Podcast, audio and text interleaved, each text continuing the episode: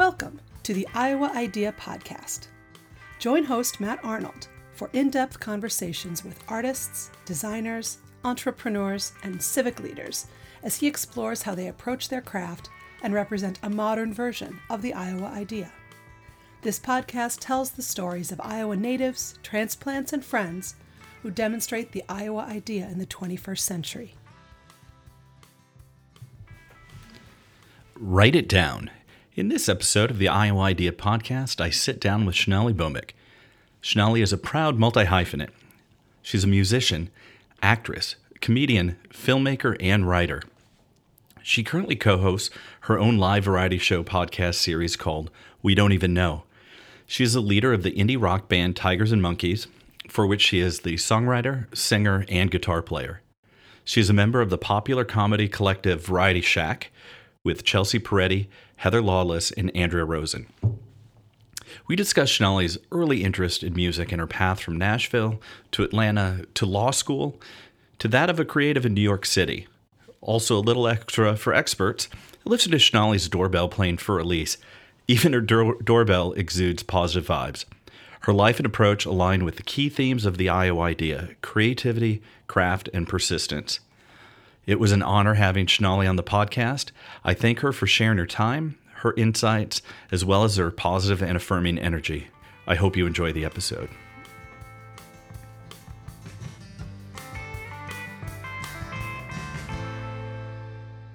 Shonali, thank you so much for joining me on the Iowa Idea podcast. It's an absolute pleasure to have you here. If you don't mind, uh, for our audience, can you tell us a little bit about yourself?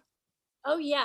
I'm one of those, I'm proudly a multi hyphenate. You know, I used to really be a little shy about sharing all the various things that I do, but um, I live in New York City via Nashville, Tennessee, and I am a musician, writer, um, activist, lawyer on the side, podcast host, comedian. I, I just, I have evolved to the place where I embrace everything that I feel like describes me, you know? And I feel like that's empowering to women too, is that they should do that. Everybody should do that. But that's a little bit of me now. I've been in New York for um, over 10 years. I, it, it still seems like a new place to me. I love it so much. Um, but uh, Nashville is still my hometown, which I go there often. And and then I'm also um, a South Asian um, woman too. My parents are Indian, and so there's there's lots. There's lots to me. yeah, and and filmmaker too, right? Filmmaker, yes, filmmaker.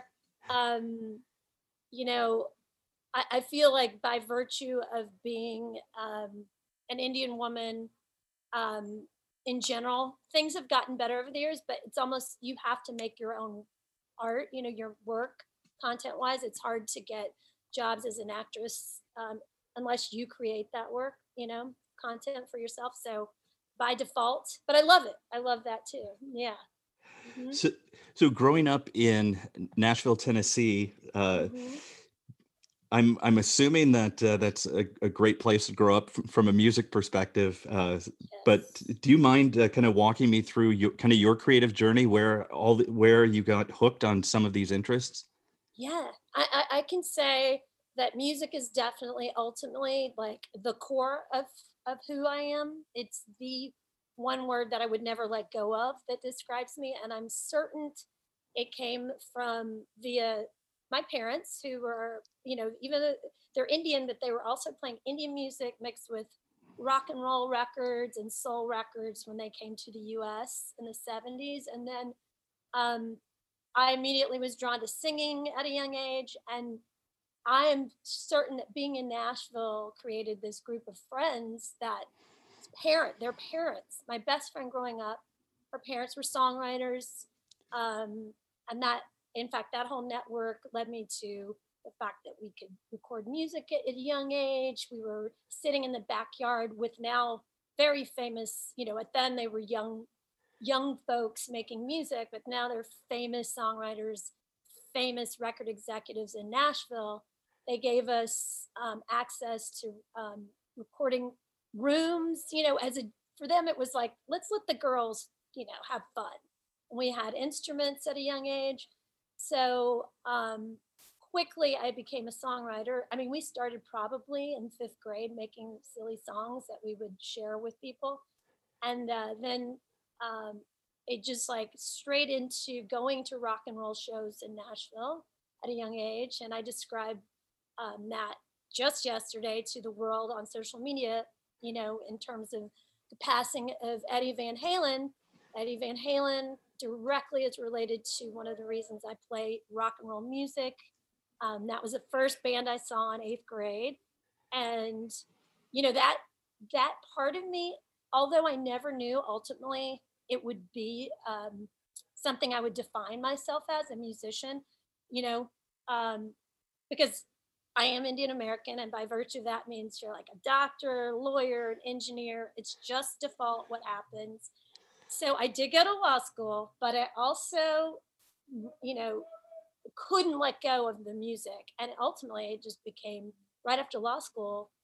I started a rock band and just started touring and we were well received in Atlanta called Ultra Baby Fat with that best childhood friend, Michelle Dubois, who's also makes amazing music currently, and we're still close friends. So we say that band's never, um, we never ended that band. She's in Atlanta, I'm here. Um, but then since then, I started Tigers and Monkeys. I've put out uh, solo music. It's been exactly what I wanted to do since I was a child, and I made it happen without knowing that it was the path I would take. You know, so that's just a small smidget of wow music. Yeah. So yeah. you had you had Van Halen. Uh, we talked about that, but uh, mm-hmm. any other uh, like early early loves or influence music wise that just kept you wanting to make music? It's you know I I hope that um, all of the influences are you can hear them in my music now but even at that time you know i was definitely like love pop radio so elo and stevie wonder you know it's like those are amazing pop songwriters that influenced me but the beatles of course i think is like the the, the standard ans- answer to everybody you know um, right um, when they say their influences, they definitely were mine. That was the first band that I loved as a like five year old. I think I had a dream that I rode tricycles with Paul McCartney as a little kid. so, um, yeah. And then when you get into like the indie rock time, Nashville is such a great town. There was such a good music scene in terms of people outside of the country music scene um, and we had an amazing radio station called WRVU. It's a Vanderbilt station. Right. And um, we also had another like late night show. Maybe it was WMAK. I remember we had amazing radio. So we were getting access to all these cool underground bands at a young age. So I started sneaking into shows, you know, getting the fake stamps yeah. on my hand with my friend Michelle at 16. And we would go into bars to see bands um, before we were yeah, and we weren't drinking. We just wanted to see live music. And you know, I saw REM when I was 16, and um, yeah, the rape replacements, and yeah, it was just in in those shows. You know, I had no idea till now. You know, reflecting on like how they changed my life. You know, but I never let go of it since I was a kid, and it's still yeah. I always say till I'm 85 or yeah. till I die, I, I'm excited to be an 85 year old on stage playing rock and roll. You know, I can't wait. That's awesome. So, uh, and and I apologize in advance if this is is boring for a musician, but one of the things that fascinates me about tigers and monkeys is I feel like there's all kinds of different influences uh, it, that I'm hearing through there. Uh, if you don't mind, I'll run through a few. And you, I would you, love that tell tell tell tell me where I'm where I'm right, wrong. Uh, okay. So, so I think part of this too, uh, a couple things that might be influenced by Nashville or Tennessee, but I feel like I'm hearing some Big Star in there. Yes.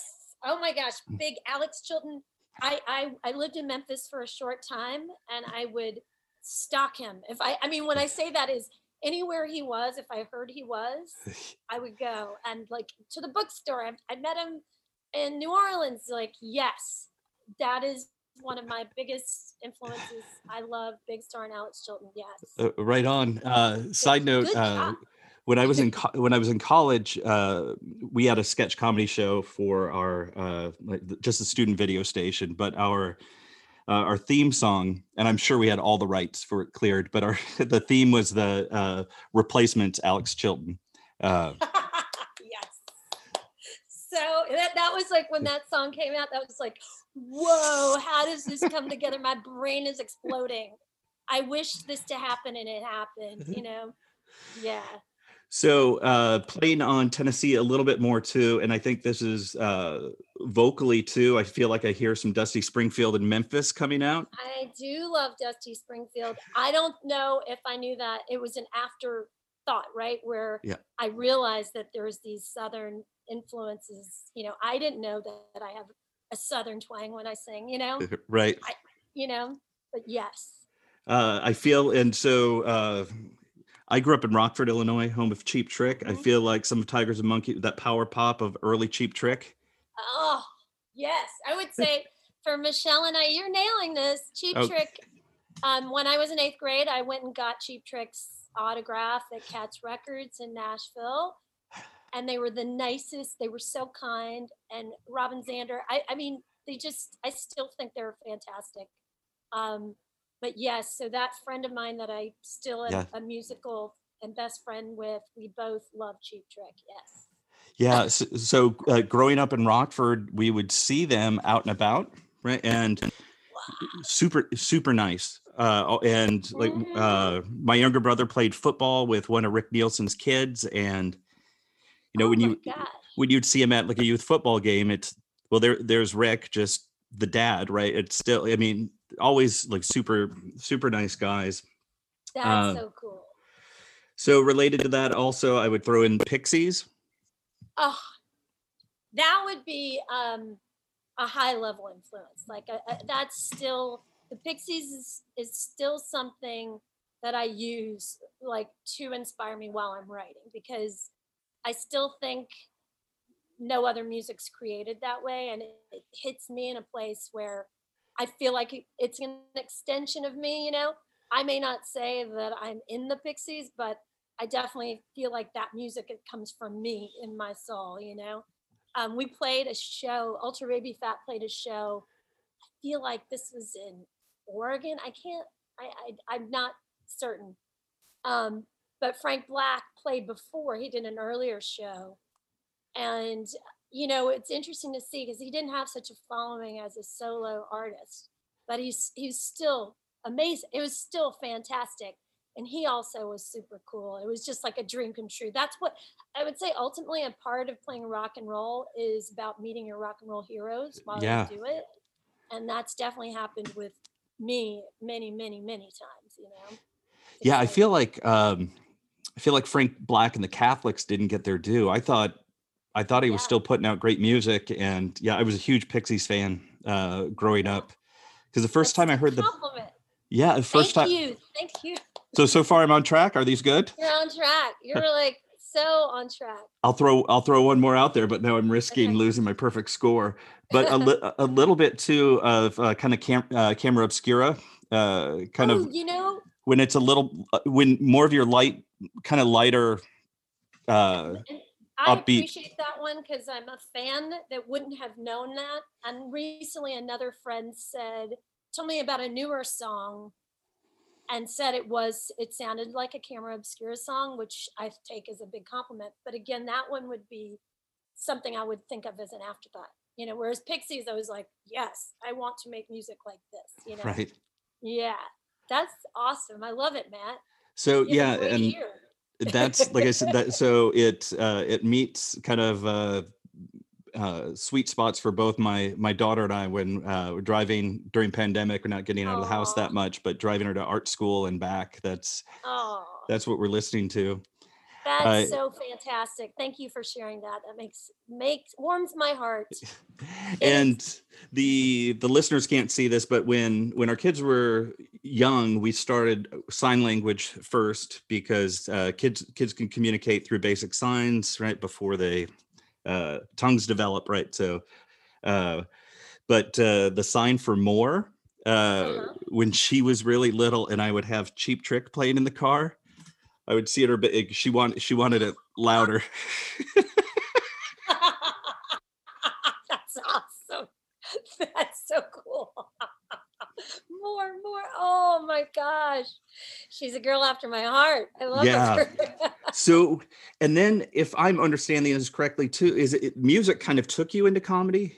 I- Am I kind of you got ultra baby fat David Cross connection? yeah, that's Can you tell me a little bit about that? it's that's and and that's also this is where where life you know you just believe in what you love and things will come your way you know? I i was touring with my best friend in ultra baby fat and um, late at night we would watch mr show and that's just a side note to say that while we were on tour we would see mr show and one of our bandmates at the time britta phillips who's now in luna she said that she knew a writer for Mr. Show. And so she was telling us about David and that he originally was from Atlanta. So she had like a little bit background that we had no idea.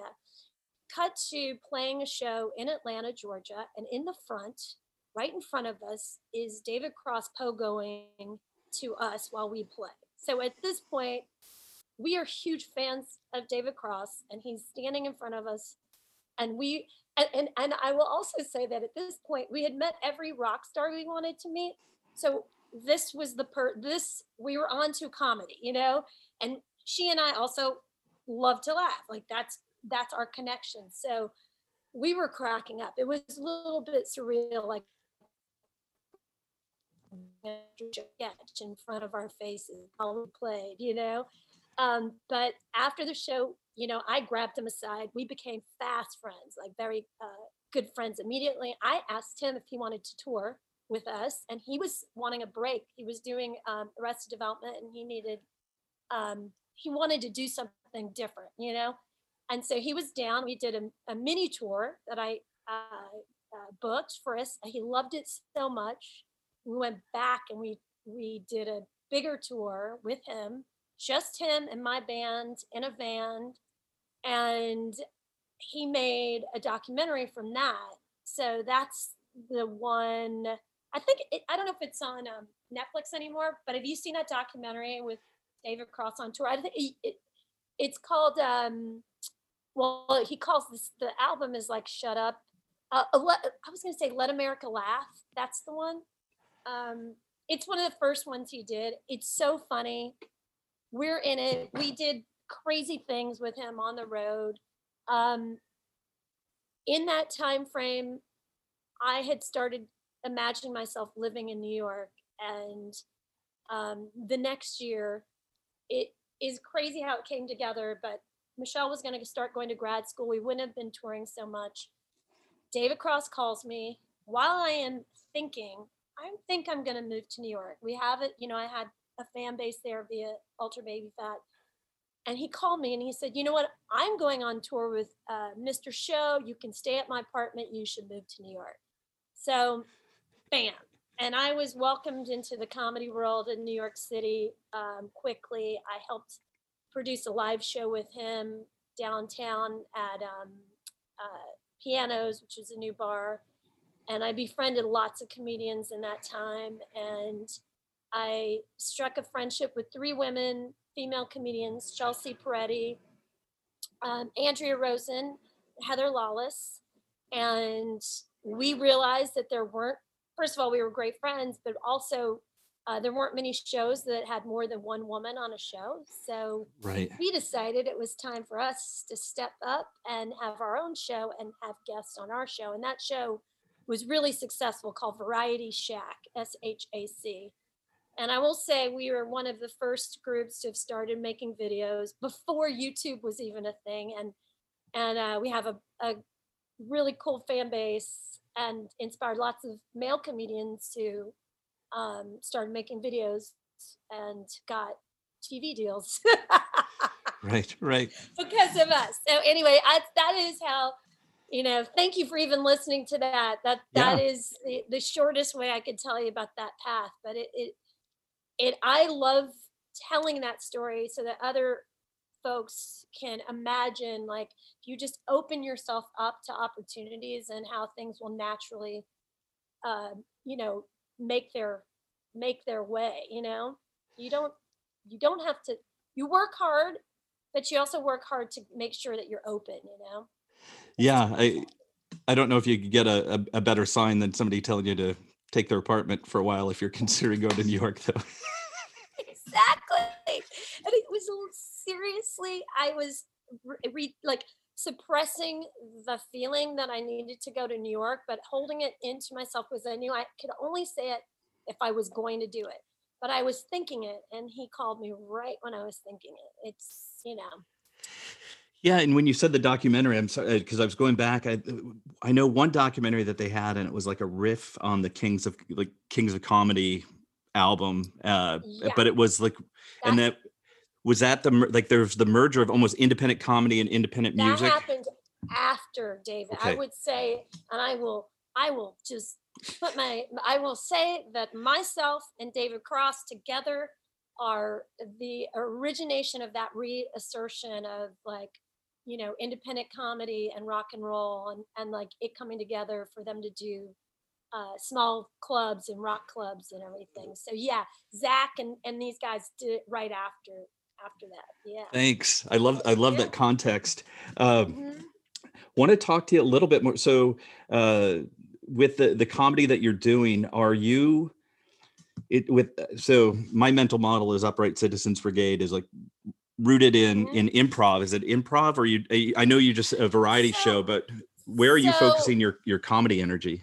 So when it when it started it was the three of having a show in brooklyn where we had stand-up comedy music and you know and special guests and that was a variety show and it was it started becoming really really popular. We also would make one short comedy video that was improv um, based on our beats and our sense of humor and um, those are online variety shac uh, mm-hmm. is on youtube s-h-a-c um, and those became really popular i think that that our sensibility was like really it's like absurdist offbeat you know we we directly i I'm sorry you're hearing that. I don't know what yeah. that is. But um, it's a door, you guys. That's what happens in New York. You have strangers knock at your door. I'm just going to quickly let yep. that. I'll make sure. Um, I don't see anybody. I've got my rug, so I'm good. Thank you, America. That's what happens in New York. You have to watch out for delivery men. Um, but uh, we like I I would say that you, you know, um, Fred Armisen actually texted me this time, probably last year, to say I'm spending my weekend rewatching your videos, and you know, I I've, I've known him for a long time, and he was like, "You guys inspired me so much," and you know, Portlandia was inspired by lots of you know just our yep. our our sensibility. So those videos, I think, led me to the next stage, which was you know writing, um, because that was based on us doing beats together based on our sensibilities and sort of knowing where we would go. But we didn't write scripts, you know. And then from there, I started uh, writing for myself and made a web series. And then it's like there's a camera. I did not. No. they don't they don't get in if I can't see them. So yeah. I don't know.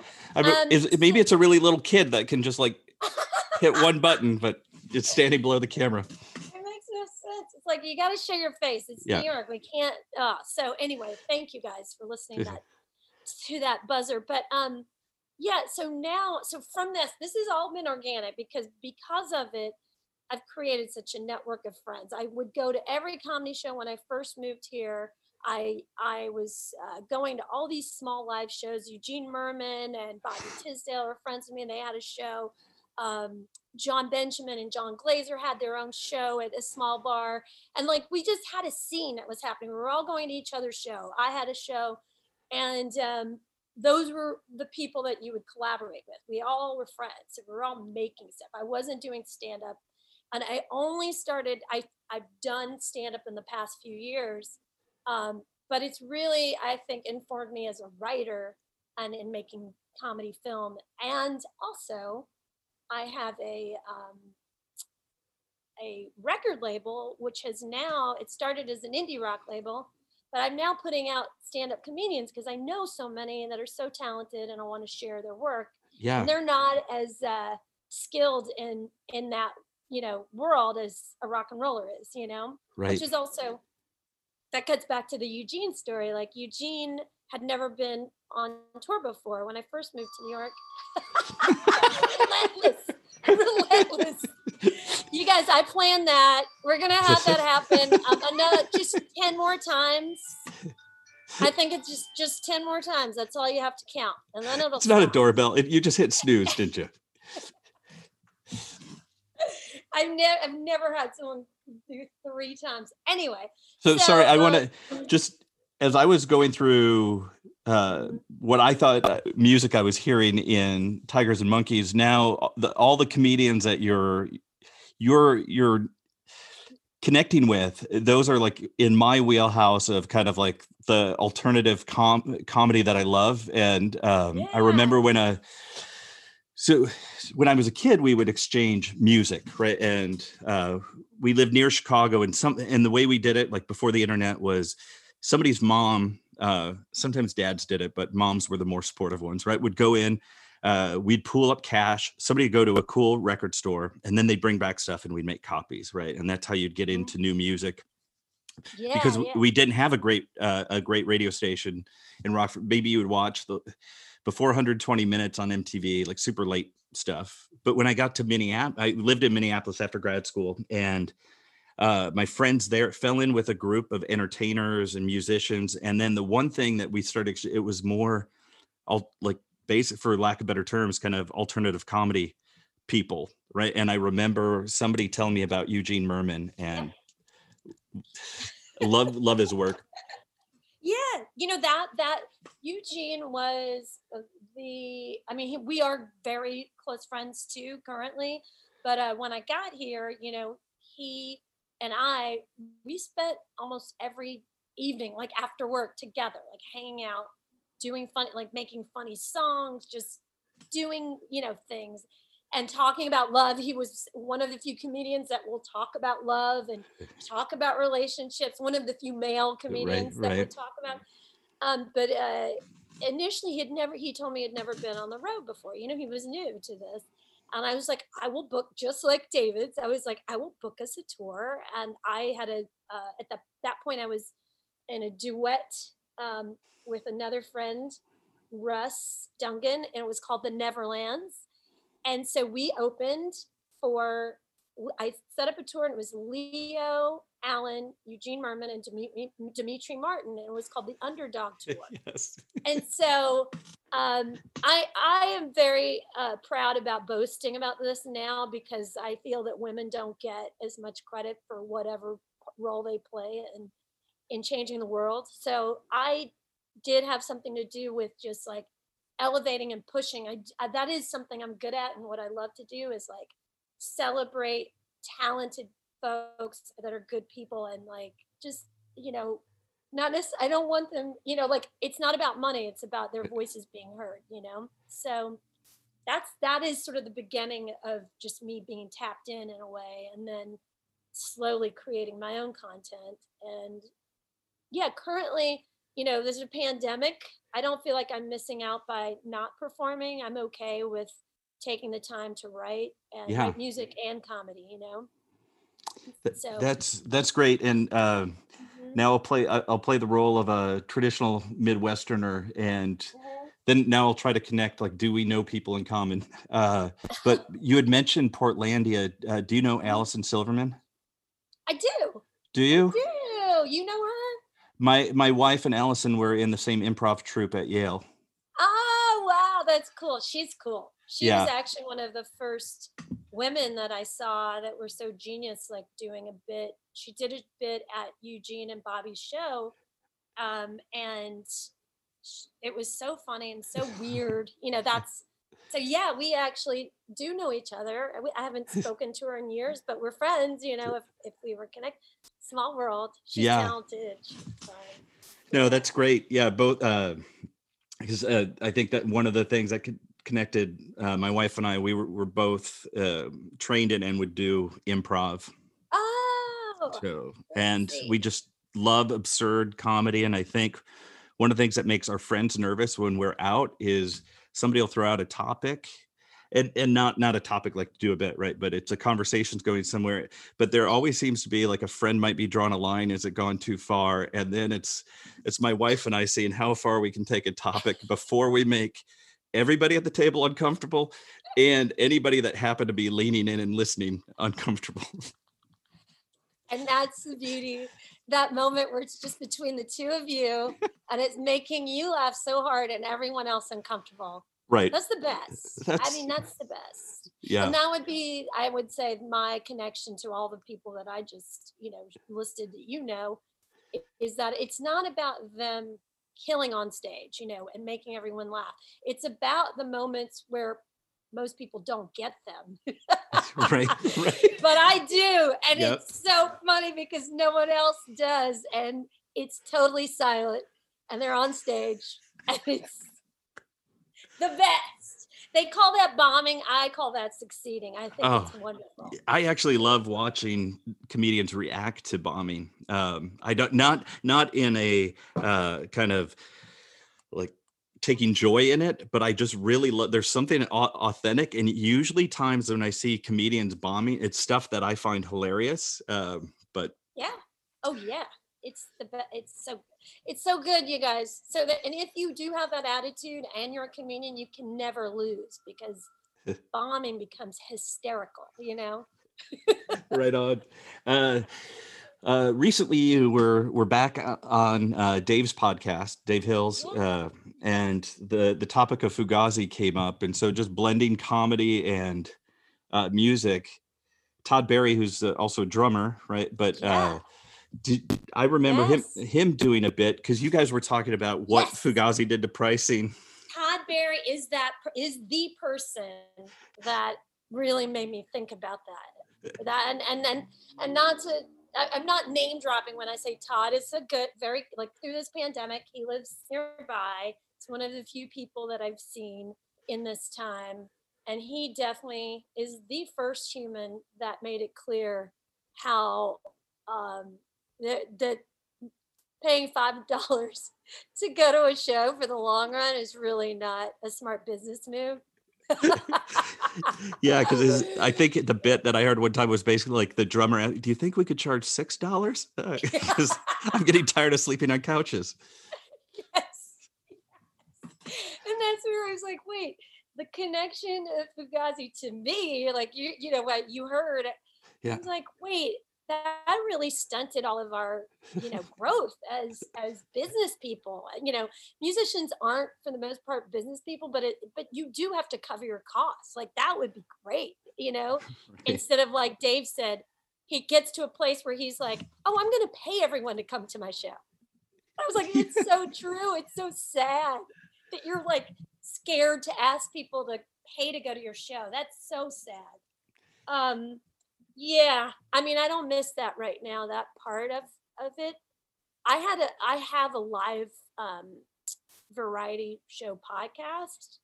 Um, that's a monthly show, and that's a, been a that that was like, especially in his past four years, been like the the most therapeutic, like fun, sort of social hang for a community that that is like always there. I love it. It is free. Like uh, there's no part of me that's Yeah. like we're gonna. I, it's almost like I think of it as therapy for me, a, a time to just like just let it all out, just to breathe. So I'm almost with Dave. Like I could possibly pay people to come to the show. it's it's so crazy. That's where we're at. I used to I used to manage an independent theater company when I lived in Minneapolis, and I, I have to say that that's what our box office felt like. That we were practically paying people to be there. oh, we'll see. I don't even know. I mean, we have no. I we can't even imagine after the pandemic. Like I don't. I don't even know what it will be. Like, will we? What will a show be? Like, will people be dying to be at a show? And if so, they might be. they- They might be. literally dying. Right. I, I, yeah, it's hard to, it's hard to imagine. Um, trying to to re to come up with new ways to do comedy via the internet is is tough. And you were just talking about Todd, but early on, he's he did some live shows, and I love Todd. I think he's one of the funniest people. But it, you know, technically, he was having issues. It was hard. He, he Yep. couldn't, you know, he couldn't. People would be lined up to to riff with him or to talk to, you know, the crowd like he does. He can talk to any crowd, and it's funny interview them. But it, it there was problems, you know, and I was it's it's not easy to figure out how to do this, you know. This to me is one of the most fun ways to to to live through the pandemic is just conversations. Yeah. Um, yeah, really. So, uh, okay, another possible connection uh, because you mentioned Todd, and Todd's done work with Natasha Leggero. I know I I have met her. She's definitely friends with friends, right? She's Yeah. friends with Chelsea. She's in the the Right. world, you know, friends with Todd, like you said. She But grew up in Rockford, Illinois. Oh, But we. I'm a couple years older, but we went we went to the same school at a couple different uh, times, Ah, and she's very funny. yeah. She's Uh, very- question for you too, because uh, okay, you're wearing so many hats uh, and wearing them so well. Uh, Thank I'm you. curious. Uh, so, obviously, music's your love, but you did go. You went to law school. What did you? Did you have a, a focus? What type of law? So, um, so I, I was going to even quickly say that undergrad was I was a math major, which is you know, I just loved math.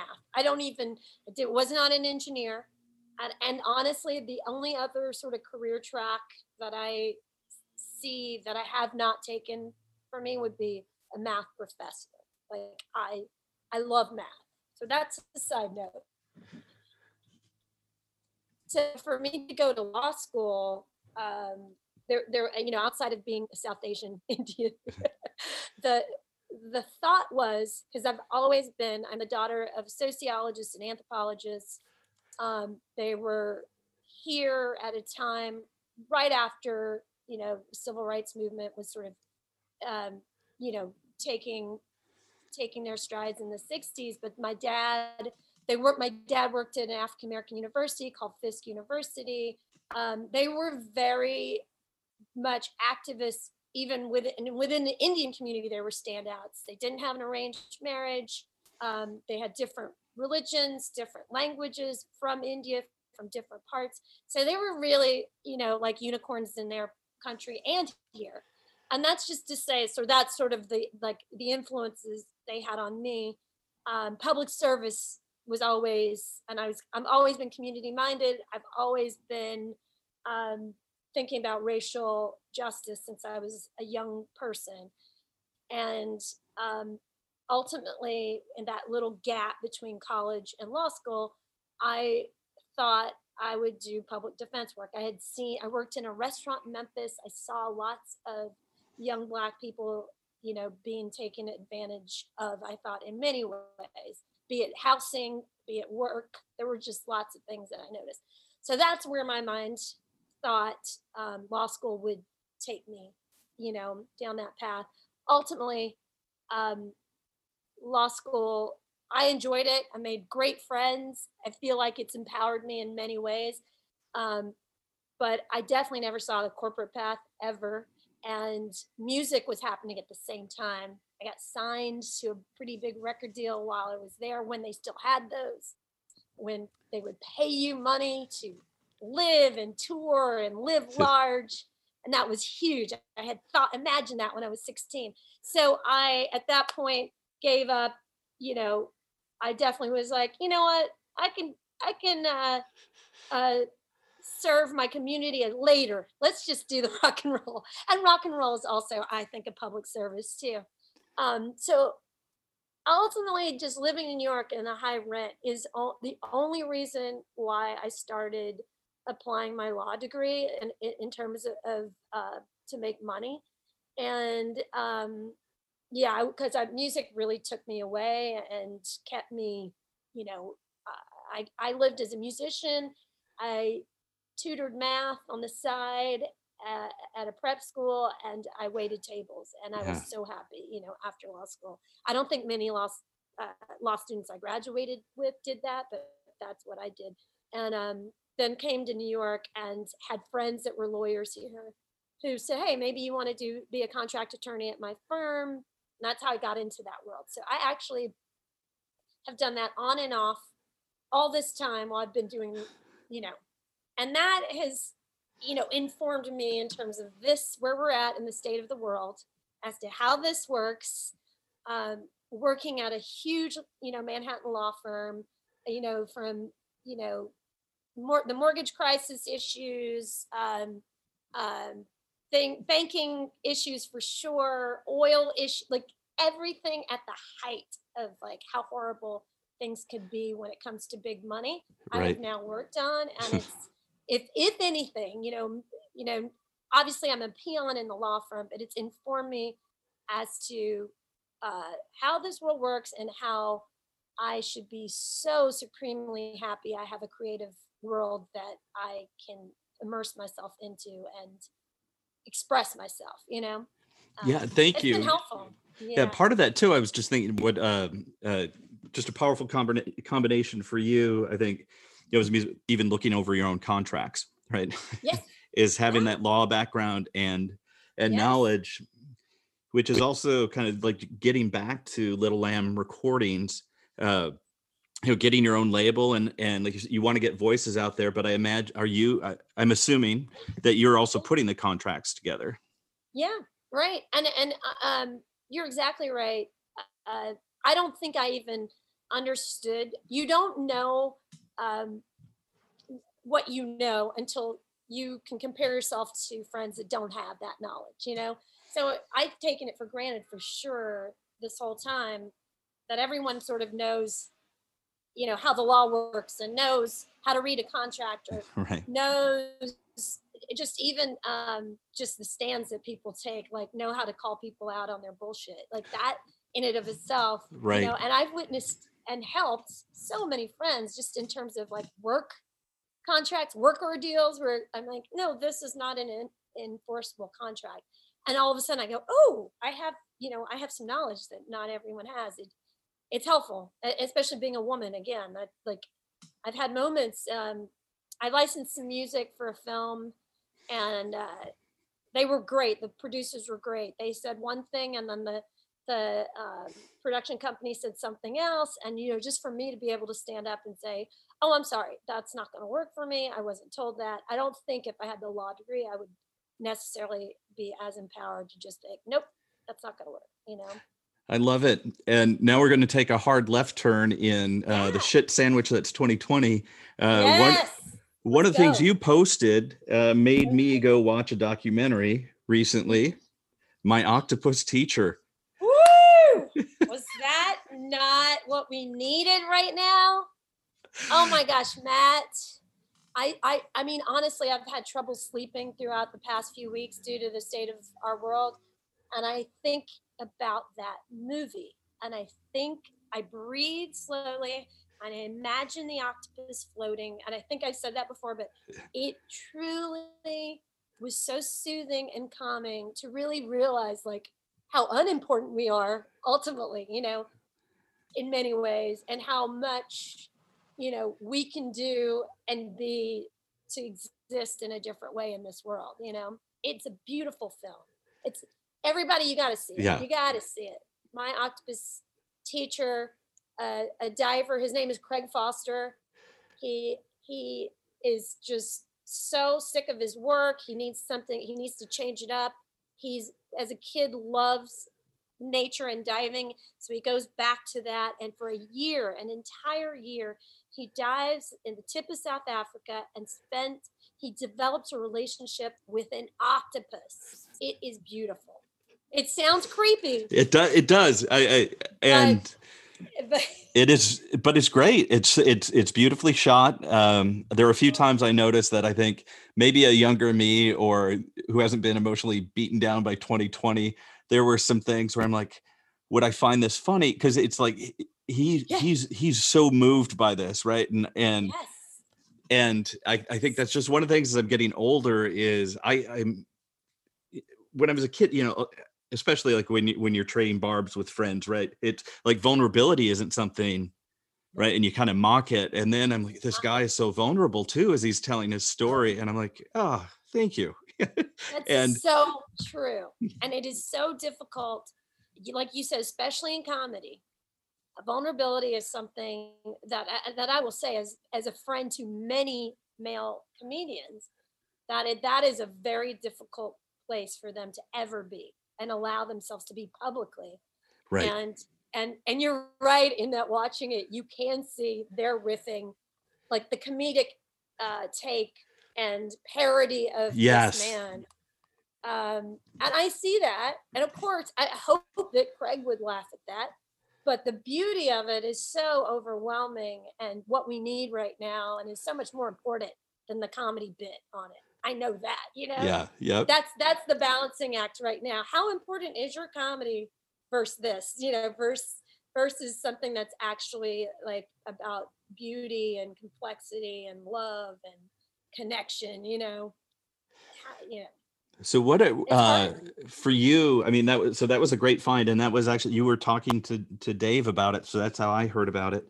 Um are there any other like kind of go-to things for you right now that bring bring comfort or joy in 2020? Yeah, I um I usually go to old YouTube videos of music. I mean, that's the thing of music, you know, from the 70s, 80s, 90s, it's like anything that sort of can take me to a time that's outside of this. That Right. is something it's very helpful that takes you back, you know. I also have that app 10% happier, which is a meditation app Yeah. and I know there's many of them, but I think this one is so wonderful because there's so many different types of teachers and just taking that time. It's really hard for most people, but um, taking that time for yourself to just un because our brains we're it's like a nonstop assault of horror stories every day and in um do you know this scientist robert sapolsky i bet you, you do i don't he's Uh, no, I, he's I feel like I'm letting you down. I'm letting you, Um, I'm sorry. it's okay because you're gonna look him up and you're gonna love him. Um, he is a bi- biologist, um, primatologist. Like he studied, he did a 30 year trek. He's from New York where he studied African baboons, and this is just to go to. Uh, he's written lots of books about stress, you know, and also his latest book is called Behave. And you also can take his classes for free. He teaches at Stanford. They're online. There's a biology 101 that everyone should take. Um, but he talks about stress, and this is something I think everyone should understand about you, are like chemical, the balance that we have.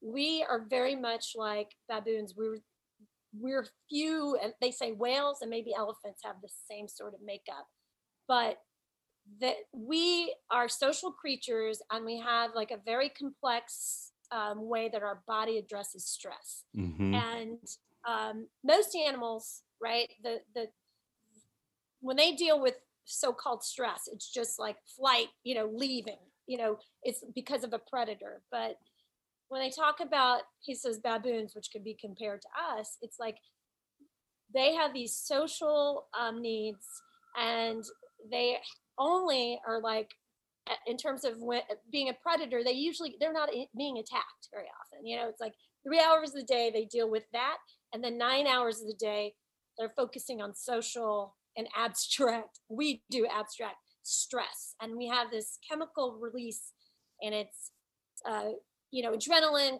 glucocorticoids and they they stop our body like our digestive system our, our we have blood pressure issues because we do this nine hours of the day nonstop stress about Mhm. things that we are not even in control of, right? Because ultimately it's like because you have nothing else going on. You like humans do this and we're hurting ourselves and our bodies and our minds. And you know, the positive aspect of that is like, you know, don't isolate yourself, be social. You can change the way you focus on issues, but understand the stress will also make you sick, you know? yeah, I believe yeah, that's yeah. great. My uh, friend, uh, friend, I remember as a kid, like in high school, talking to one of my friends' dads, and he was talking about the different, like in animals, like you said, it's fight or flight, and that's like this. It is a big stressor, but then it's gone. and then he right. he kind of like looked out in the void and was like, "Yeah, because they they don't have a mortgage, insurance, right? worried about losing their job and he just he, we lost him for a little bit but it was like yeah all these stressors that like all of these things and taking it back Yeah. to meditation too is like where does your mind go or as my wife asks me sometimes she goes what's your mental default right now and you can tell when i'm in a bad place because it's like yeah there's something bad that i'm worried about and that just dominates Yes. your thinking Yes, and you have to stop it. You really Right. do. And cooking also, I would say that's something I most people during this pandemic, I think have been going into the kitchen more often to cook, but I love the feeling of just cooking. It could be anything, you know. I I made my mom's chicken curry 2 days ago and then I made ice cream yesterday. all right what flavor French vanilla, okay basic. yes It's so good. It's so good. and it makes me happy. But honestly, that I've been watching the French Open, like things that can just get me away from the chaos. But I'm also one of those people that are refreshing every day to see who's the next person that has COVID. You know, right I I definitely am still also in it. I, I I'm an activist. I care. I want to do whatever I can to help make sure this election goes the way we want it to. And Yep. um, I believe in power of the people, and every one of us, every one of us are important, and every one of us make a difference. You know.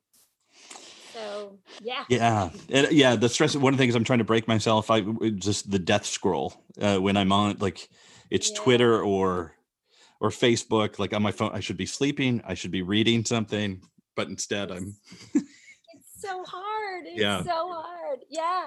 Yeah. That's oh gosh, it's so sad. So- So, uh, Shonali. One of the last things that we like to But the to do it- Yeah. on the podcast is talk Yeah. talk about advice. Um, Okay.